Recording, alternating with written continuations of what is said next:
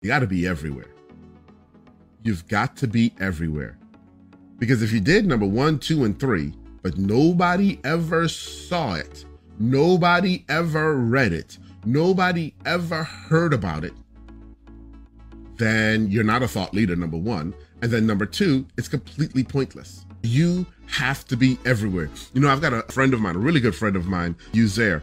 Uzair is one of the world's foremost leaders in Google Ads. I mean, this guy is absolutely brilliant and amazing. He is a thought leader in that industry. And we were having a conversation uh, a few weeks ago, and he was sharing with a group of us that when he creates content, when he creates one of his videos, he actually uploads it to over 25 different streaming services.